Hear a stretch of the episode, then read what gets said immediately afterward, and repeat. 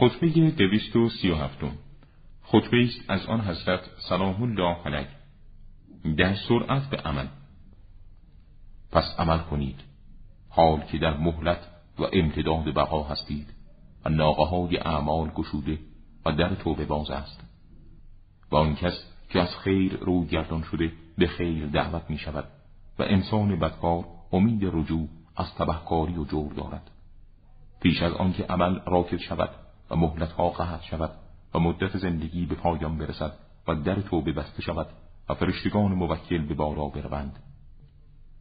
آن مرد در این دنیا به حقیقت نائل آمده است که از خیشتن برای خیشتن به وسیله تلاش و تکاپو در اعمال صالحه ذخیره کند و از زنده برای مرده و از دنیای فانی برای آخرت باقی و از رونده برای پاینده توشه گیرد. مردی که در طول عمر تا پایان زندگیش از خدا ترسید و مهلتی که برای عملش به او داده شد.